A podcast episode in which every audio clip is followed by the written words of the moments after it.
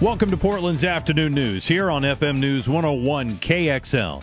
I'm Tim Lance. Following the news that actor and comedian Bob Saget died from a brain bleed, today Dr. Randall Chesnut, the director of neurotrauma at Harborview Medical Center in Seattle, says the severity of a brain injury often doesn't match what's visible on the outside of someone's head. If you think you suffered a brain injury, then be cognizant for any anything that isn't you.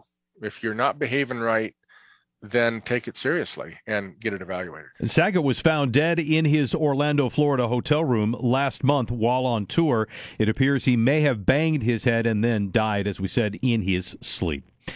More than a month after a fire that destroyed a historic building in downtown Hillsboro, an arson case may have just now turned into a murder case. KXL's Jim Ferretti explains. Hillsboro police say earlier this week investigators discovered a man's body inside the debris of the Wheel Arcade fire. We believe does not have any connection to, uh, you know, it wasn't an employee or associated with an employee of any of the businesses nearby. Sergeant Clint Schur says investigators have been working slowly on going through the building for their own safety. One of the main concerns was front of the building facing Main Street. Um, if that fell, would it fall, you know, into the debris on on the investigators? He says before the tip they received this week, there was no indication that anyone else was inside the building when it caught fire. While no other charges against the arson suspect have been filed as of yet, he expects that could change in the coming days. Jim Ferretti, FM News 101. The suspect accused of pepper spraying a TriMet bus driver last week has been arrested. 30 year old Joseph Ransom is charged with assault and has been excluded from public transit for 90 days. Christopher Day, the driver, was maced while driving near Southeast 182nd and Powell. It's 405 on FM News 101 KXL. And lawmakers in the Oregon Senate today vote for the approval of a bill that would make it harder to fire a school district superintendent.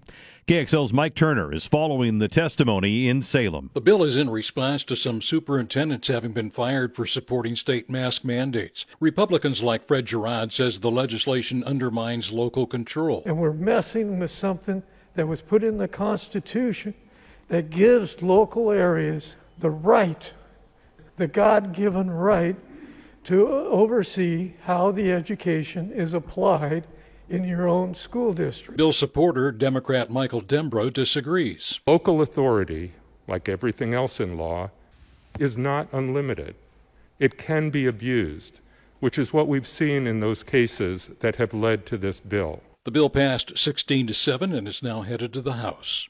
Mike Turner, FM News 101. Meantime, lawmakers in Washington state want to add a tax to gas that is sold in Oregon. KXL's John Eric Smith explains. Members of Washington's legislature, in charge of a transportation spending package, want to add a gasoline export tax to fuel that's refined in Washington and then sent to other states that may happen to have a lower gas tax. Washington House Transportation Chair Jake Fey calls it an issue of fairness. We bear the brunt uh, by having the refineries here in the state of Washington for, for the environmental impacts that are created. This is really related to being fair while it does impact the other states. All those states have lower gas taxes. The states that would end up paying the tax are Alaska, Idaho, and overwhelmingly Oregon, which has no gas refineries and gets more than 90% of its gas and diesel from Washington. The proposed tax would be 6 cents per gallon and if passed is expected to bring in around 2 billion dollars to the evergreen state over a 16-year period. John Eric Smith FM News 101. Give us some time. That's the message today from the Portland Trailblazers.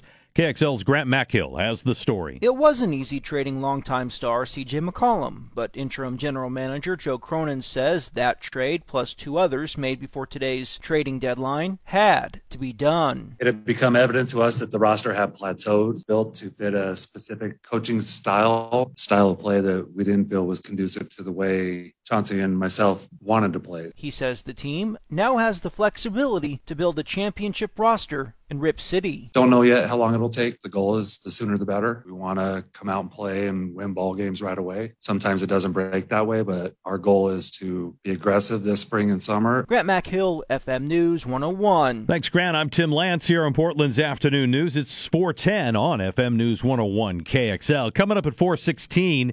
Is it true that The Simpsons predicted years ago the winner of this year's Super Bowl? Well, that's what some people think. Do you realize what this means? Yeah, but you say it first. Hmm. We're going to follow up with some fact checking on this one. Then the president says you're paying too much to get life saving prescriptions. And what he plans to do about it comes up in the five things you need to know today, starting at 419. Stay connected to Portland's Afternoon News here on FM News 101 KXL. Portland's afternoon news continues here on FM News 101 KXL. So, the Fox show The Simpsons has a reputation for seemingly predicting the future. Zach, you've heard uh, this before, and we've seen the memes, right? Yes, and I've been rewatching it, and I saw the episode where they predict COVID. That was kind of interesting. Yeah, and then there was also uh, Donald Trump getting into the White House. Ah! I am officially running no, no, don't take me out of the ginger forest. No. I love that episode. That's where Homer tried to get into uh, Trump's toupee. Is what, yeah. So now there's this meme that's been going around that suggests the the show years ago predicted that the Cincinnati Bengals would beat the LA Rams in the Super Bowl this year. Wait, I I saw that. You saw that. and that I one. thought it was real. You got Is hooked it in. No, it's based mostly on an episode titled Lisa the Greek. We got Miami, Cincinnati coming up. Any thoughts? I hereby declare Miami to be Smooth Jimmy's lock of the week. But I just don't trust that guy. In the Cincinnati Miami game, I declare Cincinnati to be my shoe in of the week. All right. So in the show, obviously, you hear that what they were talking about was a regular season game. Yes. And it was Cincinnati versus Miami. The Rams were nowhere to be seen. Yes. So in the meme, they just took uh, a, a still shot uh, from the episode and then put the score in on that. That was Rams some incredible and... editing to make it that Simpsons format and everything. Mm-hmm. They had me fooled. Yeah. Well, at any rate, it is time now for the five things you need to know today. Brought to you by Mayton Real Estate, luxury service with exceptional results. Mayton Real Estate. Number five. King, Queen, and RoboCop are among the baby names that are outlawed around the world. In fact, USBirthCertificates.com says a handful of names are banned banned in the U.S., including Jesus Christ, Santa Claus, Messiah, and the at symbol. Number four. Spring training is expected to start on time. At least that's according to the commissioner of Major League Baseball. Those games are set to begin later this month, despite the ongoing labor dispute between the league and the Players Association. Number three. Breakfast could be about to get a little bit pricier for you. The Kellogg Company CEO telling CNBC that they may raise prices with the goal to cover increasing costs. However, business analysts say Kellogg's did report higher than expected profits for the company's fiscal fourth quarter. Number two. Car prices are a big reason for the inflation spike that's gripping the U.S. right now. So says Commerce Secretary Gina Raimondo. And she said a third of the inflation seen last month was caused by the cost of used car prices. Raimondo explained that the ongoing semiconductor chip shortage is also a big reason why. Number one. President Biden says he wants to see lower prescription drug prices. Lowering the cost of prescription drugs is important, and giving families like yours just a little bit more breathing room makes a gigantic difference. Speaking in Central Virginia today, Biden insisted Americans pay the highest prices for prescription drugs in the developed world. And he also argues that his stalled Build Back Better measure would have held Big Pharma accountable for excessive pricing, but he's not offering a new plan since that one went down in flames. And those are the five things that you need to know today.